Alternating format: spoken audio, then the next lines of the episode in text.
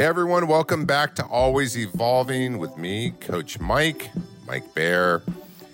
If you don't know, I also have a Tuesday group that's a empowerment group. It's free, free to join. You just go to coachmikebayer.com slash group, enter your email, and every week I have a different speaker.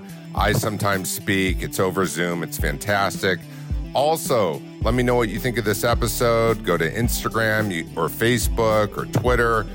My handle's Coach Mike Bayer on all those platforms. But let's get into today's guest, who's pretty fascinating. He's a fellow sober dude. He wasn't always sober. His name's Dan Peres. He was the editor in chief of Details magazine for over 15 years. And while mingling with some of the heaviest hitters in the fashion world, like Versace, Tom Ford, and other big names, he harbored a pretty crazy secret. Dan's here to tell us all about it and teach us a little something about his branding genius. This is going to be good. Welcome, Dan. Happy to be here. Great. So, um, you know, for the for the audience, just getting to know you a little bit, and you really intrigued me, and that's why I really am so grateful that you came on the podcast. Tell us who Dan Peres is. Well, Dan Peres is uh, an addict. Uh, Dan Peres is a sober dad. Dan Peres is a journalist and, uh, you know, trying to sort of lead a healthy life. I mean, it seems like, you know, you, you had a pretty big career in terms of writing and journalism and, you know, editorial. What was your career? So I was the editor in chief of Details magazine. Uh, Details magazine was a you know, men's lifestyle magazine published by a company called Condé Nast. Uh, it closed in 2015, and I was the editor in chief of the magazine from 2000 until the time that it closed in 2015. Wow! So you were there right when it started.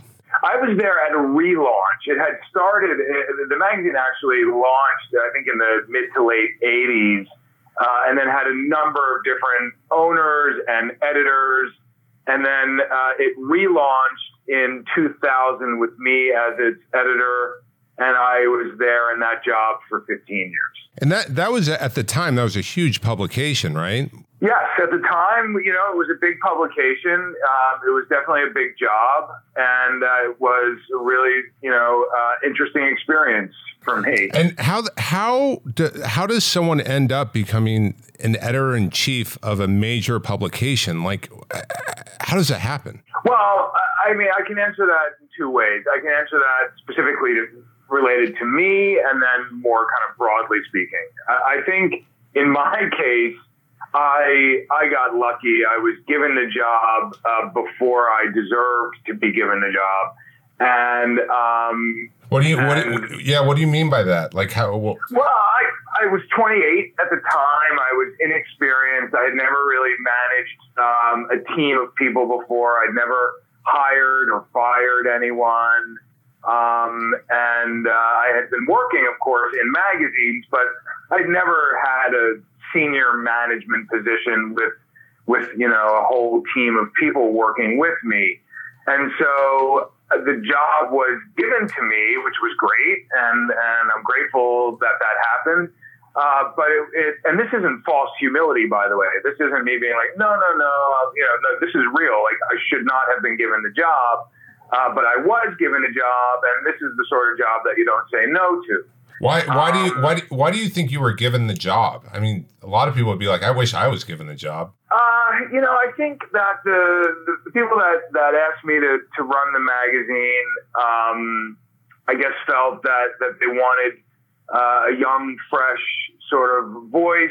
Then mm. they wanted someone who might bring a, a different perspective uh, to the magazine and, and help reach a new audience and so I'm sure they felt that uh, that bringing in someone in their late 20s made sense. Uh, I had worked for the company for for many years. Uh, many years. I don't want that's a lie. You know, but for for probably you know five or six years. and um, I had a nice relationship uh, with the uh, with the editorial director, who was the person that was appointing this this role. Mm. And uh, I think he trusted me, and I think he uh, probably felt that I had a good sense of storytelling.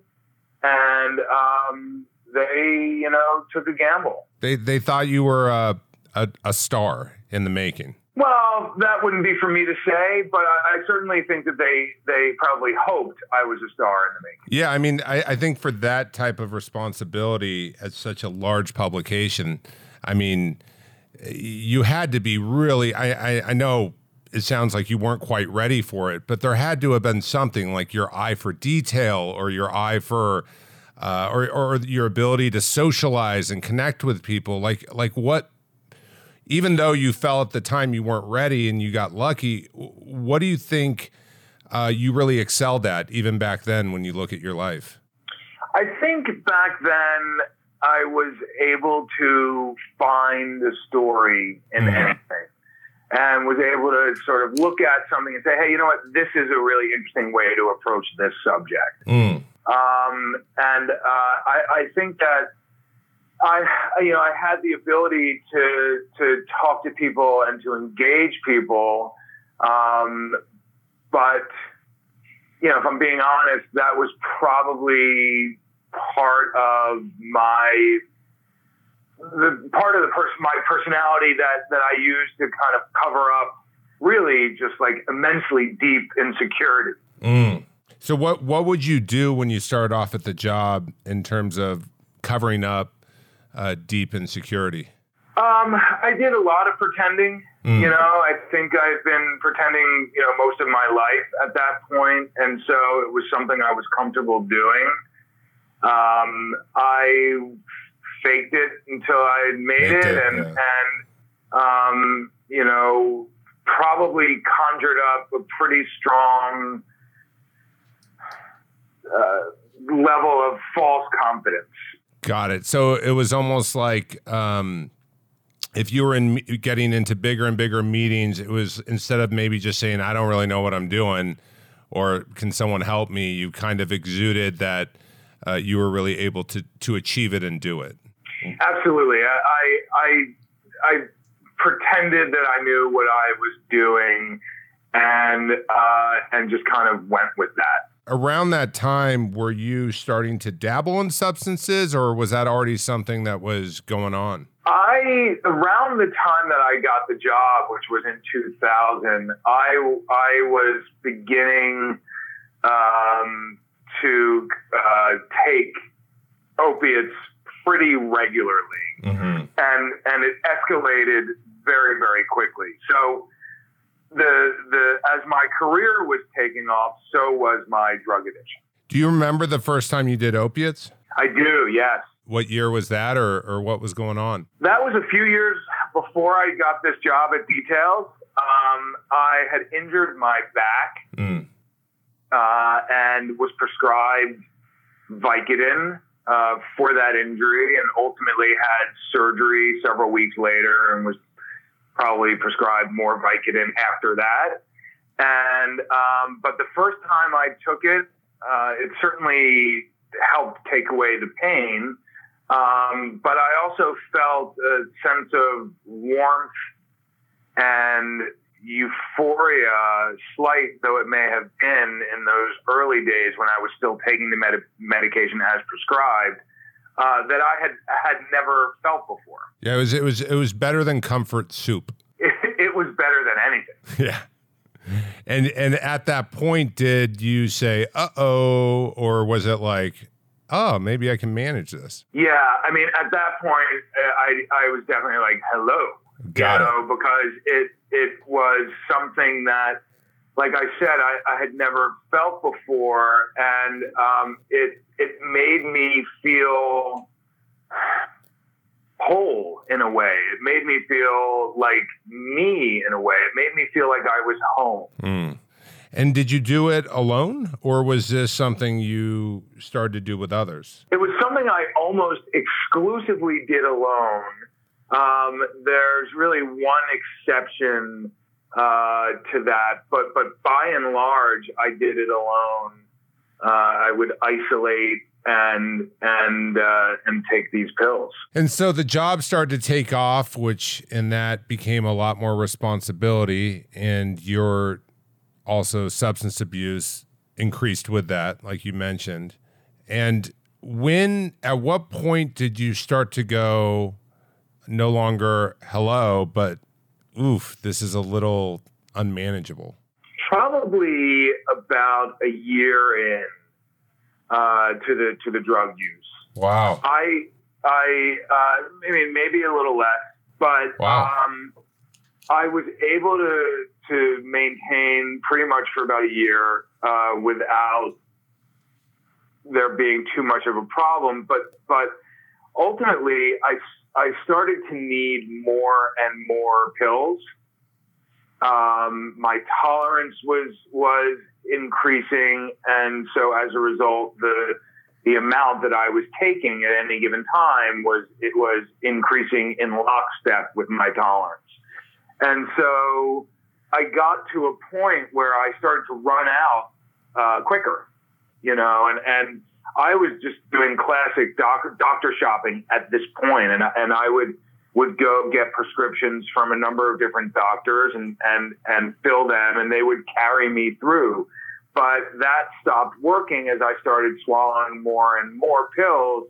I just was my supply was dwindling, uh, and my supply couldn't keep up with the demand, um, uh, which was you know my own demand for them. And so I started to go through withdrawal, and I would I would um, get to a point where I would run out, and I wouldn't have any more. Uh, or wouldn't have an appointment with a doctor to get any more for another couple days, or let's say even a week, and and I would suffer miserably. Uh, it was at those points where I started to realize, um, wow, you know what, this is uh, this is actually not good. And and during that period of time, you were missing work. I started to miss work more and more.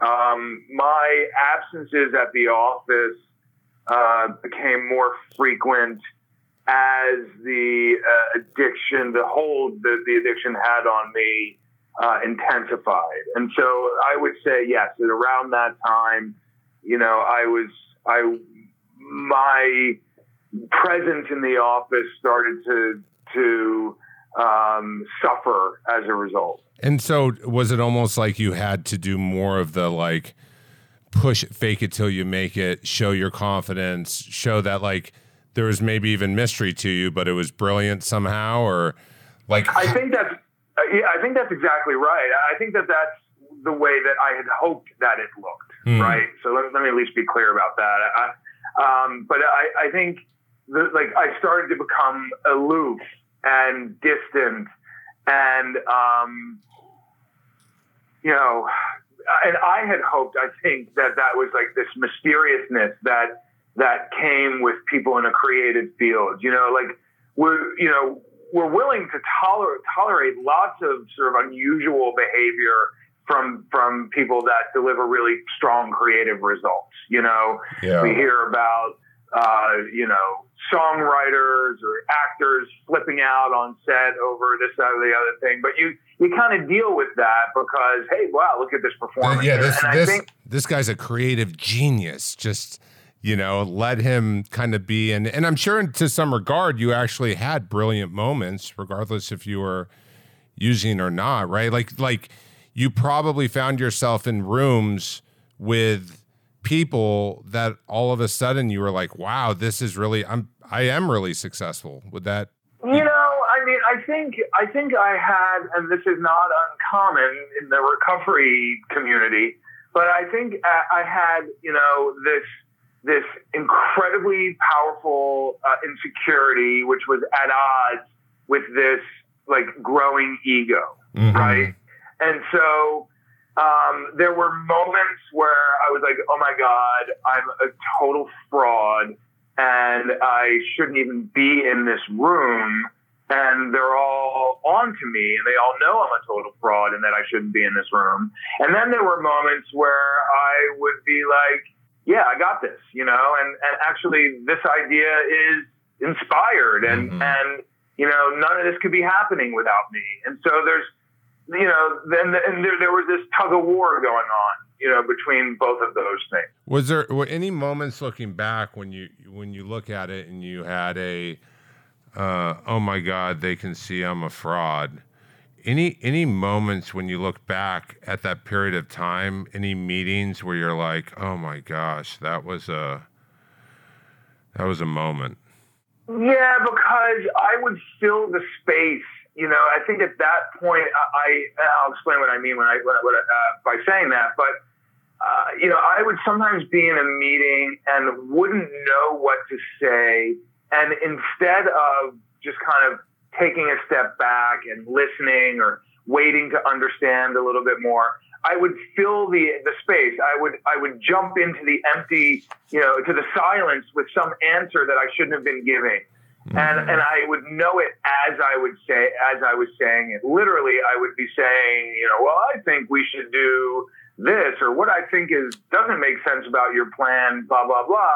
And and as the words were coming out of my mouth, would literally be in my mind thinking, "What the fuck are you saying?" Yeah. And and and and you can see, you could I could see people's eyes um, look at me almost like, "What the fuck are you saying?" As I was saying these things. Yeah, like I I uh, I went to a Fordham uh, University in the Bronx, and I my drug of choice was meth. So we're kind of on opposite sides of the we, uh, we sure spectrum are, of what we desired.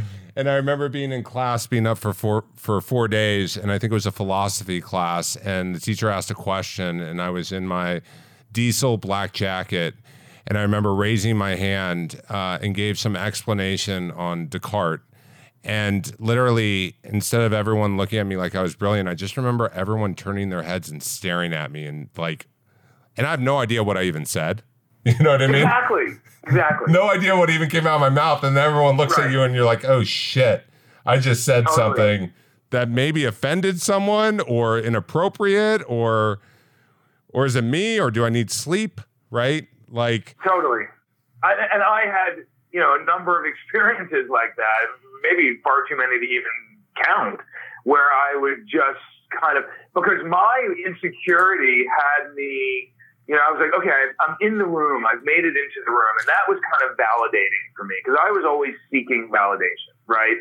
And and so here I was, I was in the room, and and half the time I was leading the meeting in the room, and uh, so but I was surrounded by people who were far smarter than I was, um, but I still, despite the fact that I had been given a job where I was the one that was running the meeting, um, I still felt insecure enough to to not just sort of be comfortable with the fact that all these other people are so smart you know, and that I should have been okay with that, but I wasn't okay with that. So I would either, um, you know, uh, try to show them that I was smarter, which I Mm. clearly wasn't. So I must have sounded like a total idiot. Uh, or worse, I would take some perfectly smart, you know, great idea of theirs and and dismiss it for some reason just because I was in a position to do it. And this is this is how how how just sort of insecure and and and and um, almost immature and lost I was. You know that I needed to do these things to to somehow make me feel better, and and nothing was really making me feel better. And then all of a sudden, these opiates came along. And I thought that they were making me feel better. and and did, do you think that uh, the people around you knew what was going on? You know, it's really difficult for me to say, you know, what, what other people knew. I mean, Sure. obviously, some, uh, you know, but um, I don't think that anyone in that moment knew uh, that I was a drug addict. They, they, they may have suspected something was off. Right. Maybe they, they suspected, oh, maybe he's taking something or maybe he's high. But uh, surely no one knew how bad it had gotten because it had gotten really bad really quickly. Yeah, you know, it's it's it's really fascinating that you you're in a position where you're making decisions, you're managing. I mean, how many how many staff worked at the magazine at this time? Uh, for me, Yeah. um, probably 30. Thirty writers or po- like Yeah, writers, graphic editors. designers, right? Oh, art directors, Yeah. the whole shebang. And and you're in this position where uh, it's almost like uh, it's a very dangerous place for someone to be an addict because there's really uh, only so much supervision that happens um, because you're really just reporting probably to, um, uh, you know, I'm guessing, let's say Condé Nast, and those meetings aren't happening as frequent as the you know as as the meetings are happening for Details Magazine, right? You're you're absolutely right. So it it, it almost seemed like there was no adult supervision, despite the fact that I was supposed to be the adult in the room. Um, there, you know, you're absolutely right. The sort of meetings with the corporate body, if you will, you know, happened, you know, not infrequently, but but not certainly not every day. And and so this was my show to run, as it were. And and listen, that allowed me to to do what I did, which was, you know, take tons of of opiates and not be super present, um, and and continue on this path that that ultimately got you know super dangerous for me. In terms of you realizing, uh, like, oh man, I really messed up this one. I know you talked about uh, a story with Ben Affleck where there was a moment there. Um, yeah, you know, I, I think yeah, I'm happy to talk about that, of course, but but I don't even think that was me messing up necessarily. Ultimately, I take full responsibility for everything that happened at the magazine. But but this was something that that would have been difficult to prevent. And and, and in this instance, we did a, an interview with Ben Affleck. We put him on the cover of the magazine, and the writer, um, I think, probably just. Uh, either I, I, I want to be fair to the writer because I don't remember the exact circumstances, but either took some things out of context potentially, or or connected some quotes from different parts of a conversation to to to make one quote, which you should obviously not do. Again, just to be clear, I'm not exactly sure what he did, yeah. but I know that that it was uh, it was it was not right, and mm-hmm. so um, whether or not that writer did those things is somehow related to my drug addiction is probably debatable. Um, but there were a number of things that that that happened that uh, that probably shouldn't have happened. Um, but then again, things in you know in media like mistakes happen, and and I loved the job, right? And and um, I started to to not prioritize the job as drugs became a bigger priority for me and ultimately the only priority for me. Um, but but while I was doing the job, uh, I I enjoyed it and and tried to take it seriously. There were certainly moments where I would be like, I can't believe that this is my life right now, or I can't believe that I'm having a conversation with this celebrity or this fashion designer or this head of such and such a company. Um, but I wouldn't roll my eyes with some sort of like indifference or like, huh, like, look at this joker. It was more, I, I would really just try to own my own lies and own the con that I, that I felt like I was perpetrating. And, and so I would, uh, if I didn't, um, uh, so you know, so I would, I would, you know, at times sort of maybe appear aloof or distracted, um, but I was definitely, you know, excited about the job. I, I don't think I was ever super jaded about it. Well, you went, you went, you stayed at the job even after you got sober, right? So I did, yeah. So it's like you you got so so you were behaving and managing it's almost like a father who goes away to treatment and comes back and the kids are like, we like the old daddy because the old daddy maybe uh, turned his head or wasn't as responsible, right? And then dad comes back and there's like, this is a v- different version of dad. Did you have some of that happening? I think that the before and after are probably really interesting and and and and very clear to see. Um, so when I got sober in 2007, I I still had the job for another eight years until the magazine closed. So I was there for 15 years.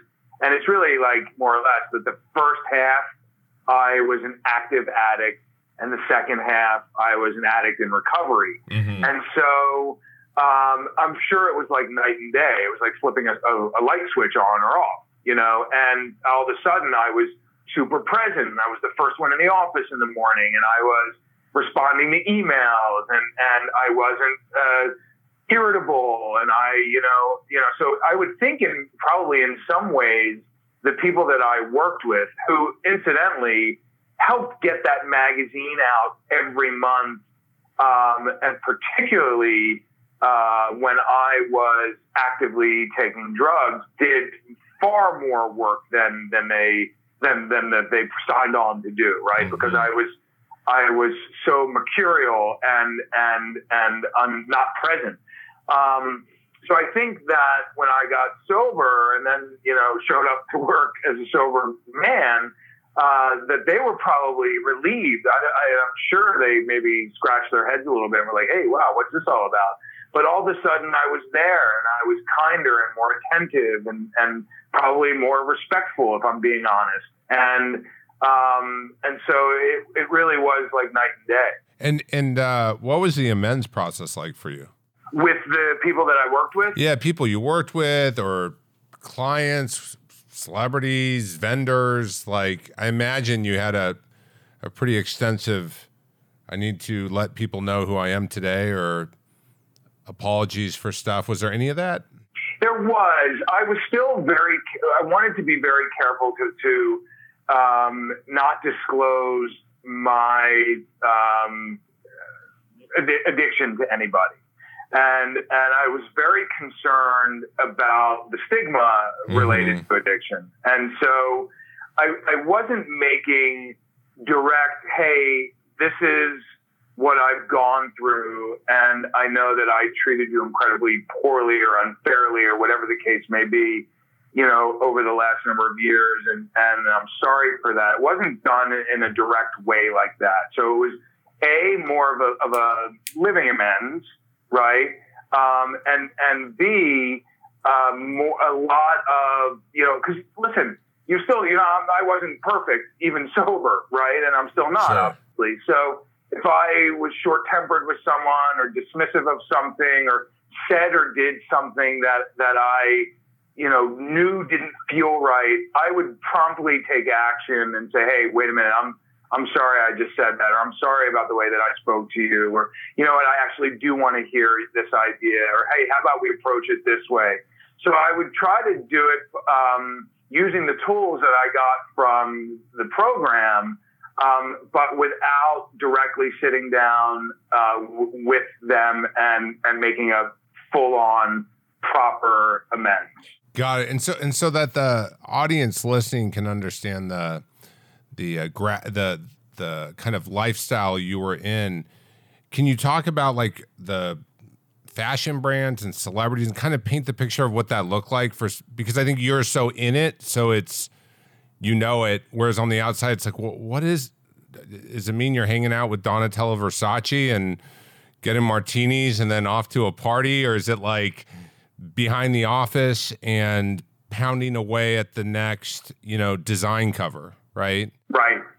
Um, it, it was a little bit of both. Um, I definitely uh, know and, and spend a lot of time with Donatella Versace and other fashion designers. So it was my job to, um, you know, manage this this magazine, and and and that meant you know everything related to the to the magazine. So we would put celebrities on the covers. We would host dinners for those celebrities at times or movie premieres.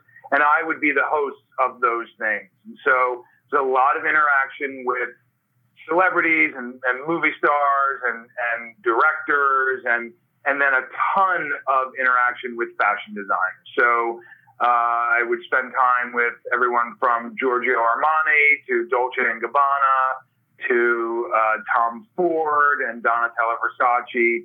And these were incredibly important relationships because these were the people that advertised in our mm-hmm. magazine. And that's, that's what paid the bills. And so, uh, and we would showcase their clothing and, and even sometimes them in the pages of the magazine. And so these were incredibly important relationships. And uh, this was my world, you know, um, and I was in this world, but I never felt like I belonged in this world. And, and I, you know, as I said, you know, I was always sort of felt like that I was pretending, um, which, which I, which I did.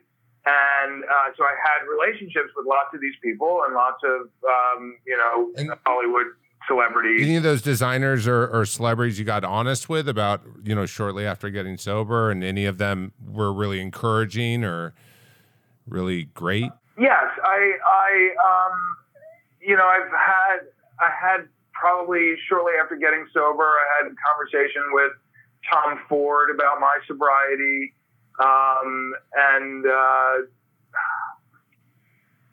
maybe it got to it got to a point after being sober for a couple of years where I just sort of started talking about it. And, and when you say it with um, with Tom Ford, for example, because I know you talked about before he saw you when you were using, right? Right. I mean, I, I write about in the book an experience uh, that I surely don't expect him to remember. But I was at I was at an event in New York and I was taking my last Vicodin. I was actually starting to go into withdrawal, and I ended up that night in an emergency room trying to con a doctor out of pills, which I ultimately did successfully. Uh, but before that part of the evening, I had one last pill that I was kind of hoping and praying would would like at least tide me over until I got out of this event that we were at. And I went into the bathroom and I leaned over the sink, you know, and there was a bank, a line of maybe four or five sinks, and was put the pill in my mouth and was leaning down the cup water from the faucet into my mouth just as Tom Ford walked in and said, "Hey, Dan Peres, what are you taking?" And I, you know, and he was being sardonic and kind of like playful, but I was taking drugs, you know, and and um. So what'd so, you say?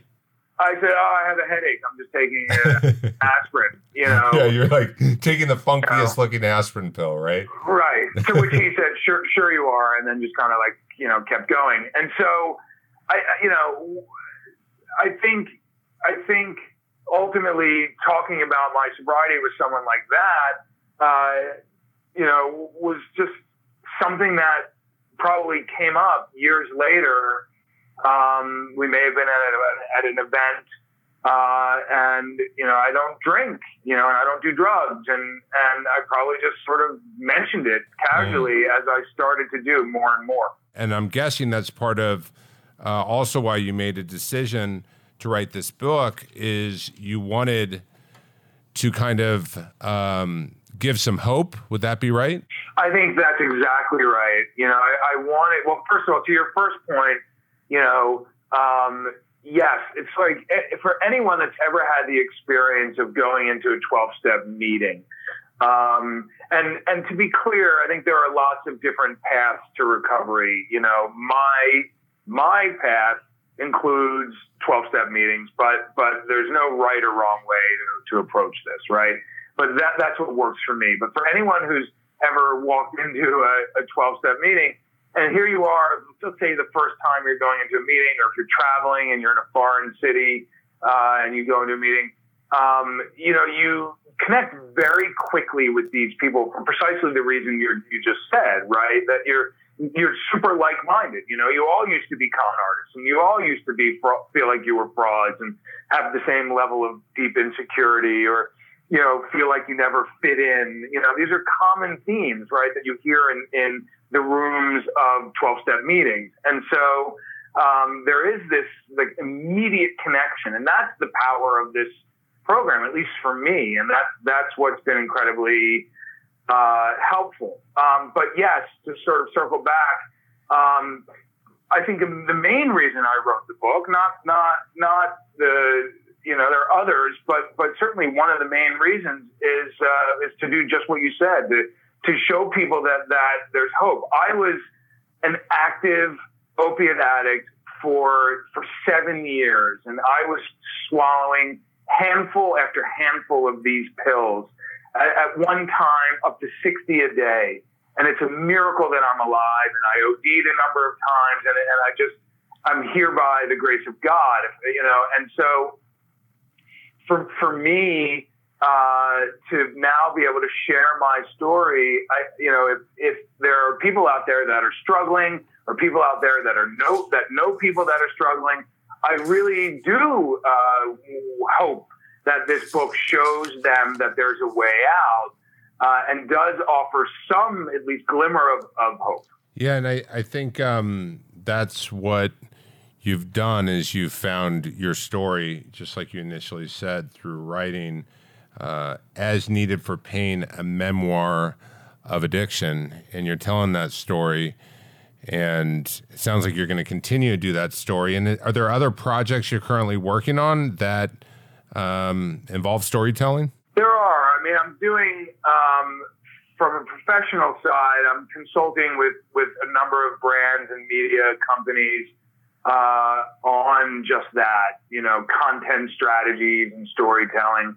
But I, I'm also starting to work on what I hope will be a new book um, about fatherhood and and recovery. You know, I got sober 92 days before my oldest son was born. Wow. And um, so his birth was, as corny as it may seem, my rebirth. And and uh, so fatherhood is incredibly important to me. I, I have three sons, and um, you know, being their dad is the most important thing in my life, and and it dovetails really nicely with my recovery, and so I'm starting to explore writing about that. That that sounds amazing. Um, congratulations to your son as well for having a dad who's going to be sober uh, throughout his life. Because... Yeah, yeah. I mean, listen, man. I you know I can't tell you how grateful I am that my children have only ever known me as a sober dad. Mm-hmm.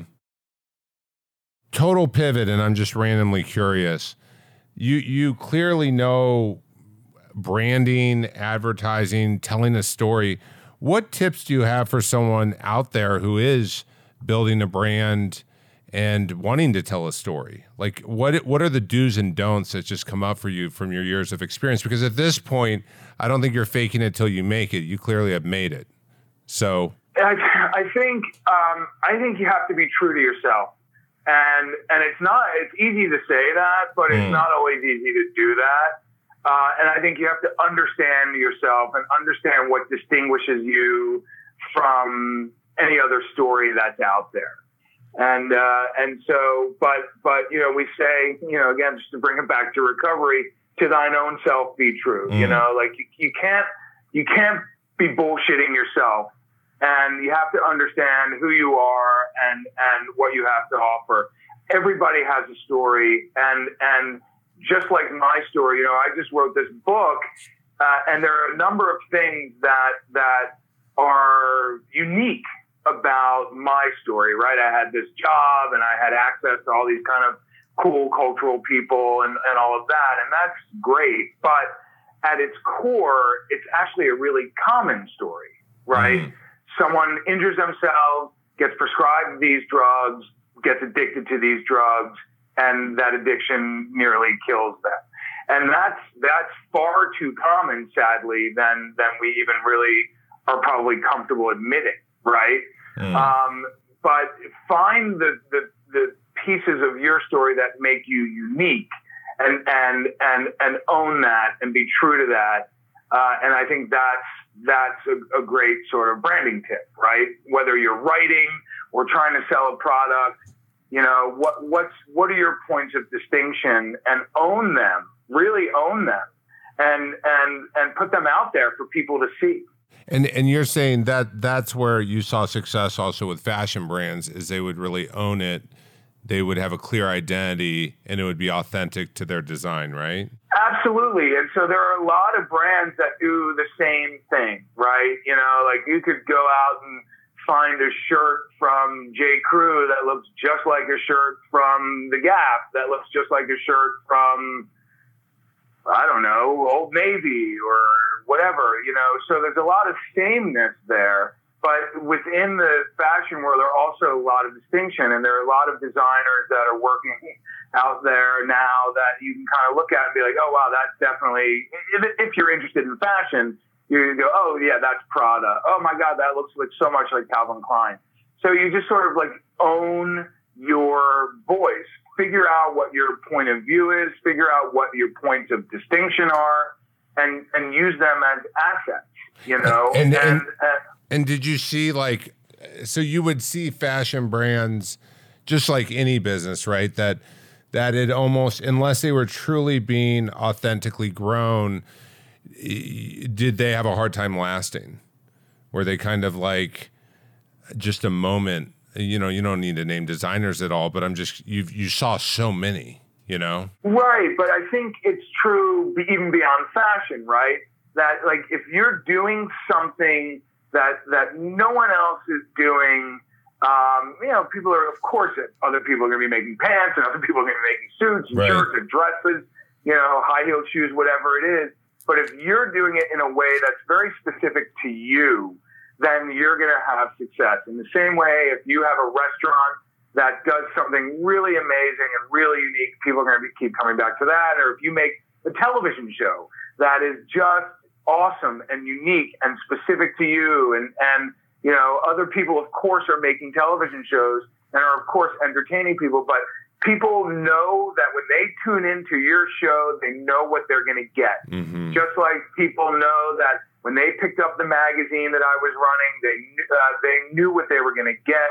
Or if you go in to buy a pair of Nike shoes, you know what you're going to get. You know you want Nike, not Adidas, because that's your taste or so whatever it is. And and so I think you have to kind of own what makes you different you have to, you know, um, understand who the people are that are drawn to that. And you got to just keep giving them, you know, what they're coming to you for. It seems like even even crossing over to fashion, there's even fashion brands that put clothing on people who have huge followings, right? Like they that well, person. The yes, I mean the whole marketing model has basically changed now, right? So so they, you know, these companies used to spend millions of dollars a year on uh, buying pages in magazines like mine, advertisements in magazines like mine. Um, but that the whole reason my magazine closed and, and many others have as well is because these companies are now realizing, well, really the best way or, or a, one of the, the best ways for me to reach my potential consumer or even my current consumer isn't to put an ad in a magazine, but it's to just do it on social media because here's this person, this this uh, influencer, you know, has hundreds of thousands or even millions of followers. So if I can have them put on my new Burberry raincoat or my new Adidas sneakers, uh, then then that's just so much easier. And so they're taking the money that they used to pay magazines like mine to run their ads, and they're just giving it to the influencer, who's then you know taking a picture of themselves in those Nikes. Yeah, and, and, and that that works. Yeah, and I guess that's where I think, in terms of to thy own self be true, it seems like there's so much. Uh, effort for someone to be seen so that they then could somehow leverage themselves to get that Adidas shoe or that uh, Burberry coat, right? Is people right. really trying to be something that uh, really they're not. And it, the whole thing's just interesting to me, just, just how, um, what is considered relevant, what is considered cool, like why people choose. Because you're really, I, I see fashion, fashion's an art form, and you were in it for so many years. So is design a publication of a magazine, right? There's so it's all, it's like uh, it, it's the packaging of creativity, and I just feel like you are a. Uh, this is great information because you're just like a, a, a, a hotbed of wisdom you know, in regards to branding, uh, identity, sobriety. I love how you tied it back too about it being about, you know, that's why you chose to put what you put in the book. Like that's why you put, um, you know, sure, even though it's true, and um, you know, fortunately or unfortunately, by bringing attention to the types of people you are around, it actually does help more people because people are more likely to pick up the book. And it's also true, right?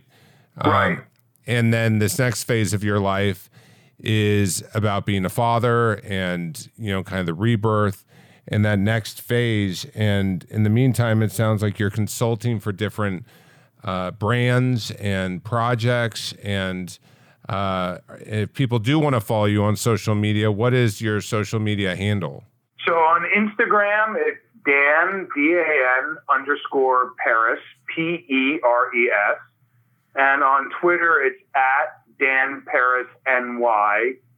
Um, and of course, the book is called As Needed for Pain, and you can get that on Amazon or anywhere where you where you get books. And is there an audio book as well? There is. There's an audio book. There's a Kindle version. There's a hardcover, uh, and all are you know all are out there to be found. So you guys check out the book As Needed for Pain, a memoir of addiction. Contact Dan on social media. Dan, it's been a pleasure talking to you. I really appreciate it.